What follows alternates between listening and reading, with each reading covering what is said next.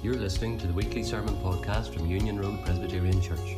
For more information, join us on Facebook or visit our website at unionroad.org.uk. I've entitled this sermon tonight Practicing Prayer That Works. Prayer, folks, is the powerhouse of any church family.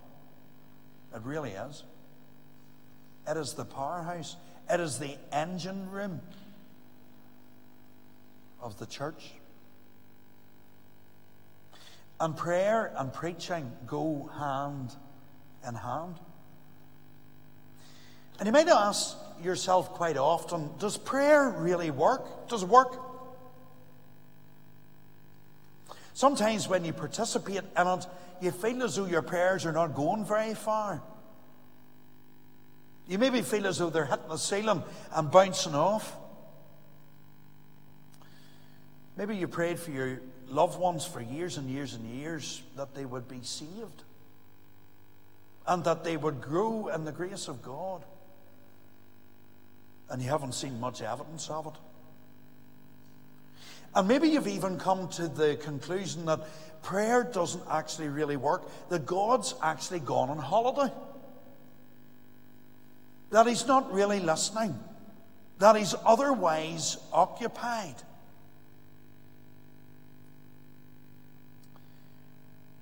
But you know something, folks? When we see, when we experience the effectual consequences of powerful prayer, we can say for certain that it works. It works. Prayer changes lives. Preaching changes lives. God's Word changes people's broken, messy, dark hearts. Prayer works. And prayer is the covenant commun- communication line between believers and their Creator. You see, prayer is creational. God spoke, and all things came into being. And God expects believers to pray. He expects us to communicate with Him. Expects us to talk to Him. Do you ever sit in a prayer meeting and there's one individual or two individuals in it that hogs the time that you have? They pray for everything from the country of Peru to the caravan up in the Portrush. I remember when I worked in the city mission, there was a wee man came to one of the mission halls and he used to pray for about half an hour. And he prayed one night about a pastor in a church in Belfast and he was going on holidays and he was going on holidays and then he was coming back and then he was going on holidays and he was coming back and the wife was going with him and he was going, you know, and it was a rep- repetitive sort of a thing. And in the middle of it all, he shouted out, and God bless Mr. Paisley at the top of his voice. That's what he shouted out. And the people in the room were totally bamboozled by the prayer. But you know something? God used that wee man to speak to me one day on the Beersbridge Road when I was going through a rough time.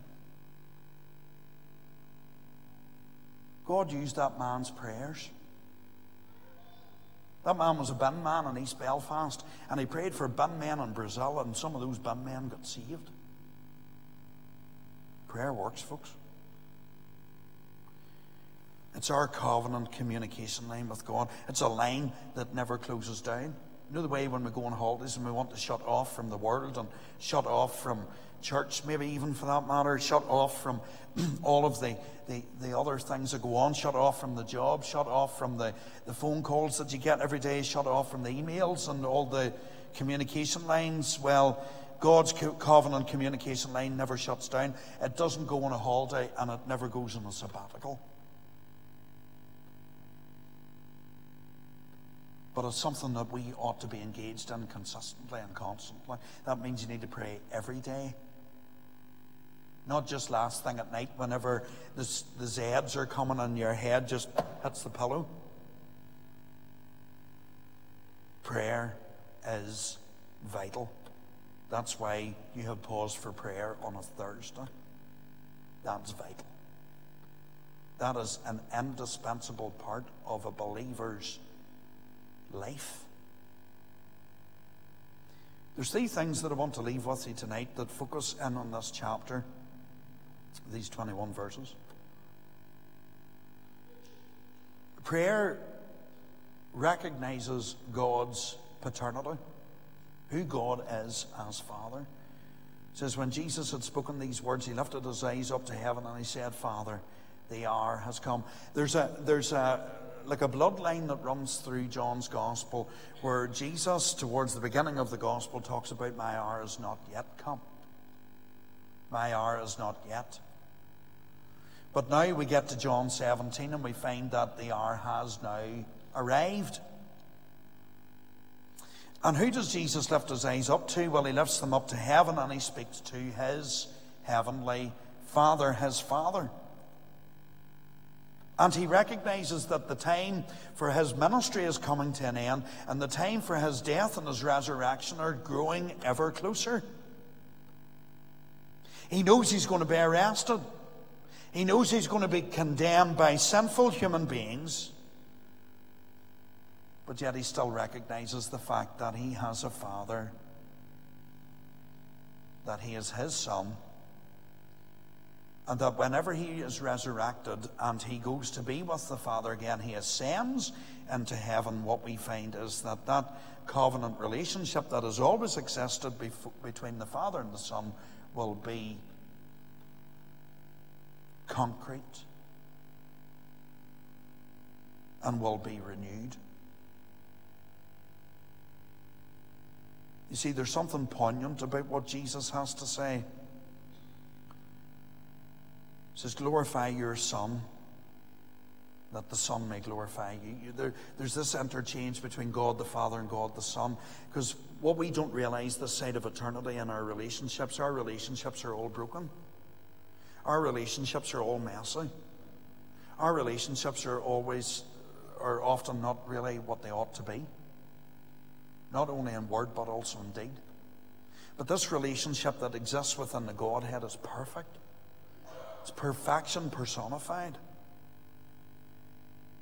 Jesus is to be arrested, he's be, to be condemned by Pilate and others. Yet the unity that exists in the Godhead has not been has, is not affected whatsoever by what the world does. And so Jesus said, Look, my time has come.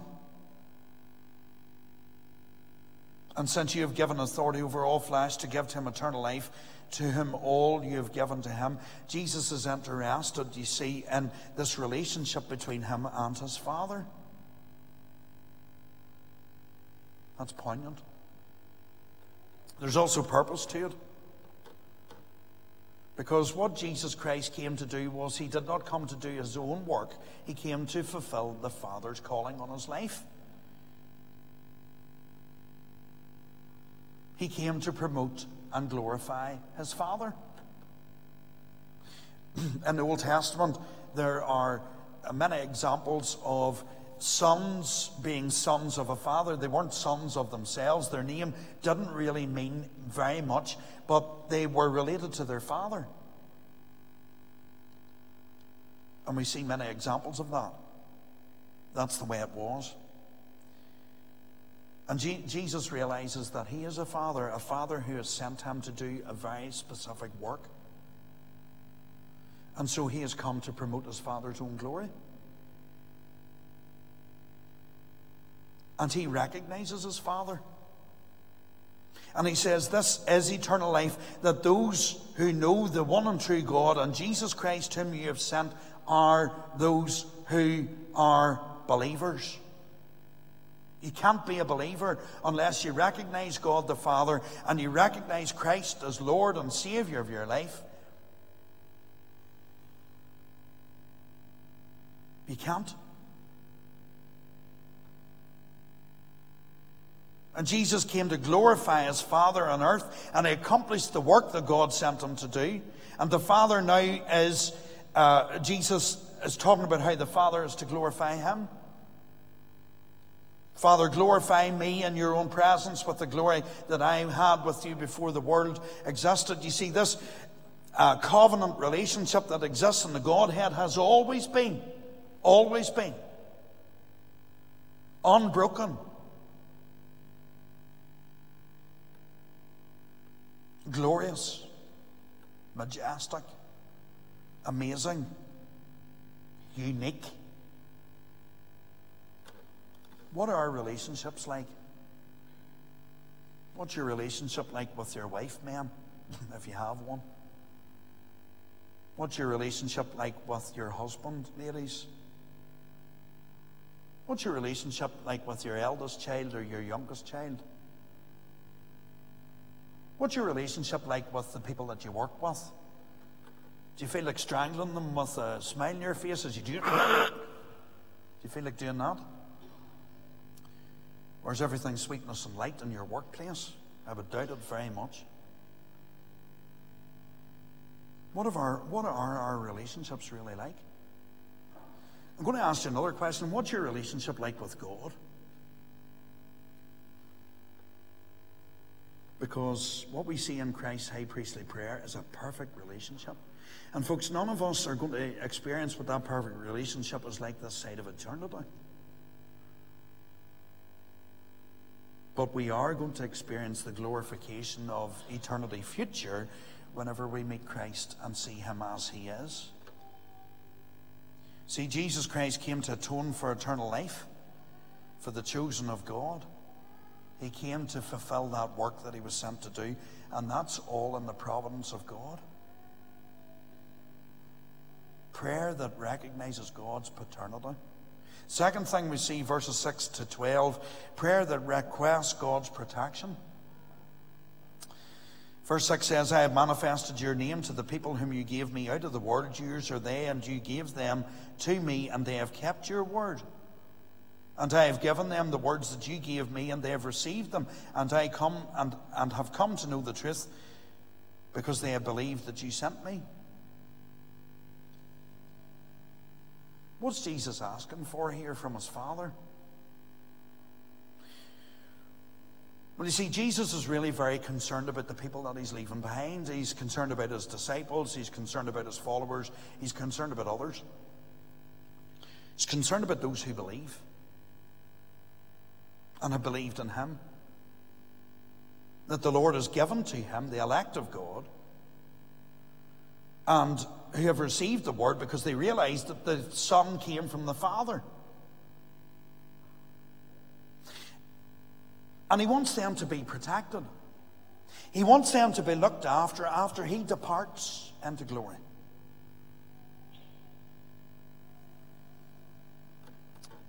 And what he has to say to the Lord is penetrating. Because what he says to God penetrates the very throne room of heaven itself. And he earnestly prays for those who are in the world who are affected by the world, who live in the world, but who are not of the world. That's who he's praying for. You might ask yourself, what is the Lord Jesus doing right now in eternity? Well, he's not idle. He's not in. I tell you what he's doing. He's praying for you and me. He's praying for us. He's active. And that prayer is real. Can you imagine the Lord Jesus Christ sitting on that throne on the Father's right hand praying for you? What an amazing privilege that is.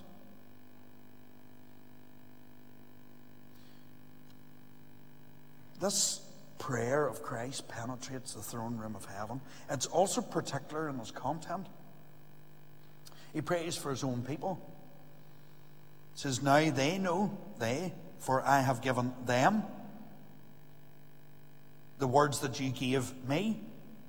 There's all these interplay between all of these uh, adjective words. I, you, me, they, you, them. And why is that? Because Jesus intercedes for our keeping and their keeping and whoever they are, wherever they are. And he's particular in his prayer. He doesn't just pray for everybody, but he prays for the ones that God has given to him. You see, this prayer is really complicated, actually. It's quite complex in its structure, but it's powerful. Powerful. Because who does he not pray for? It says, All mine are yours, and yours are mine, verse 10, and I am glorified in them, and I am no longer in the world, but they are in the world.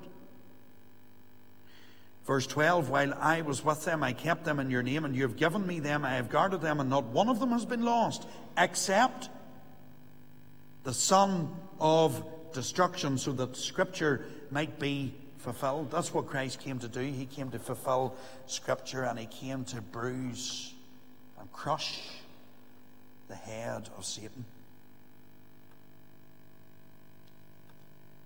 And Christ's greatest desire in his prayer is to pray that we, those who know and love a Saviour, are protected from Satan. Because God's name is all powerful and Satan is doomed. Prayer that requests God's protection. Third thing we see is the prayer that remembers God's purposes.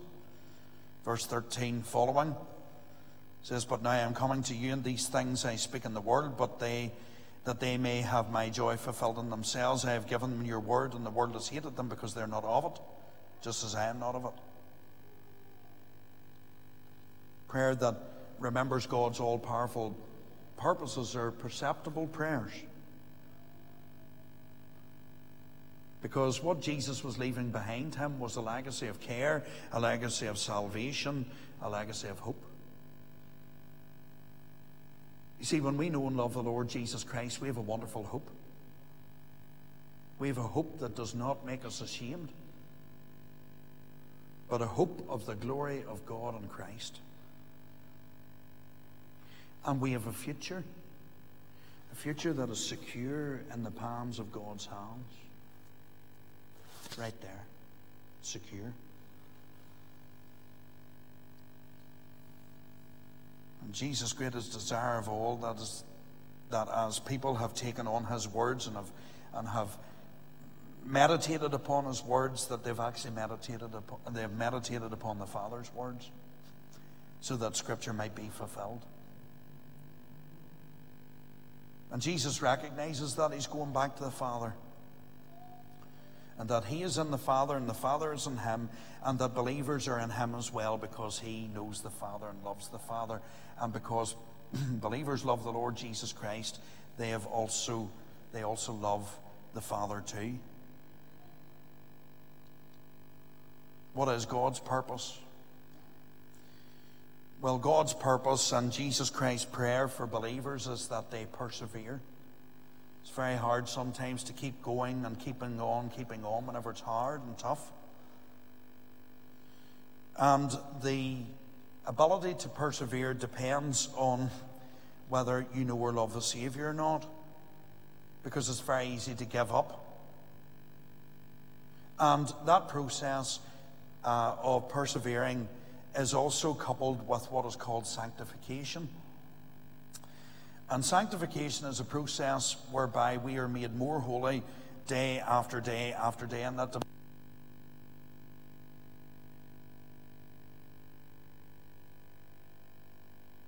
Have to shout now? Maybe not. Sanctification is a process, and it demands resilience, and it demands much more than we could give to it. And that's why it demanded the fact that Christ came to the cross in the first place. So that we might be able to persevere. It's called the perseverance of the saints. And you can't be a saint of God unless you know God and unless you know His Son, the Lord Jesus Christ, who is our advocate. before us and the Father. And it is Jesus who helps us to persevere, even when it's difficult, even when your life throws you a curveball or a series of them. Prayer that remembers God's purposes. It's not only perceptible and brings about within us perseverance, but it's also productive. And where do we find that? It says, I do not ask for these only, verse 20, but also for those who will believe in me through their word, that they may be all one, just as you, Father, are in me and I in you, and they may be in us, so that the world may believe that you have sent me. What does that then say to you and I? Well, it says to those who believe that we need to live authentically and powerfully and credibly so that the world has no room to deny Jesus? Of course it will. Because this world's not interested in Jesus, in Christ, in the Father, in the covenant relationship. It's not interested in that because it's self interested. It's interested in numero uno. It's interested in itself. And therefore, believers must be different to the world must not be come across or be in reality self interested. But they need to be self sacrificing. And that's why we need to live as believers authentically, powerfully, and credibly, so that the world has no room to point fingers. Of course, it will. And it might. But it can't point them credibly. And the world needs to look at our lives and say, well, there's something unique and different and changed about that individual, about that church, about that family.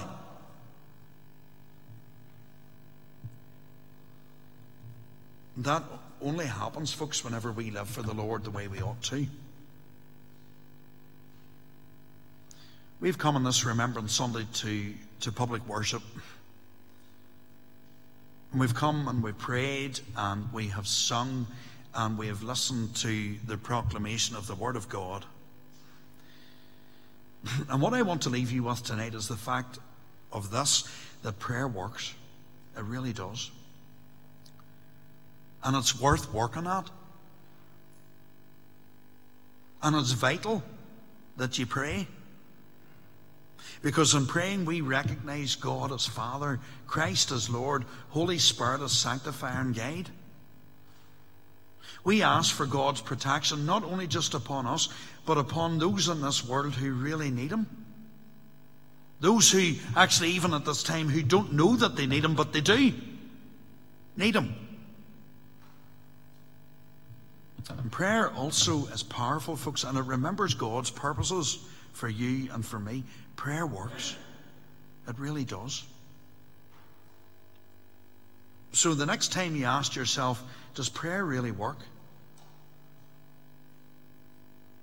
It does. Because people prayed for you. And if you're a believer, their prayers change your life. How many times have we heard the stories of Sunday school teachers praying faithfully for young children in their classes, and later in life they came to faith in Jesus Christ? Prayer works, folks. And we ought to pray. And Jesus' high priestly prayer was focused on God's paternity, God's protection, and God's purposes. That's what Christ came to do. He came to fulfill all things. He fulfilled all righteousness in, in relation to the law, but he fulfilled all things in relation to his Father. As this service comes to a close tonight, the hour has come. The hour has come to stop halting between two opinions. The hour has come to decide for Christ or not, as the case may be. The hour has come when believers need to get together to pray the hours come whenever prayer changes things and changes you. And it's time you practiced it because it works. Let us pray.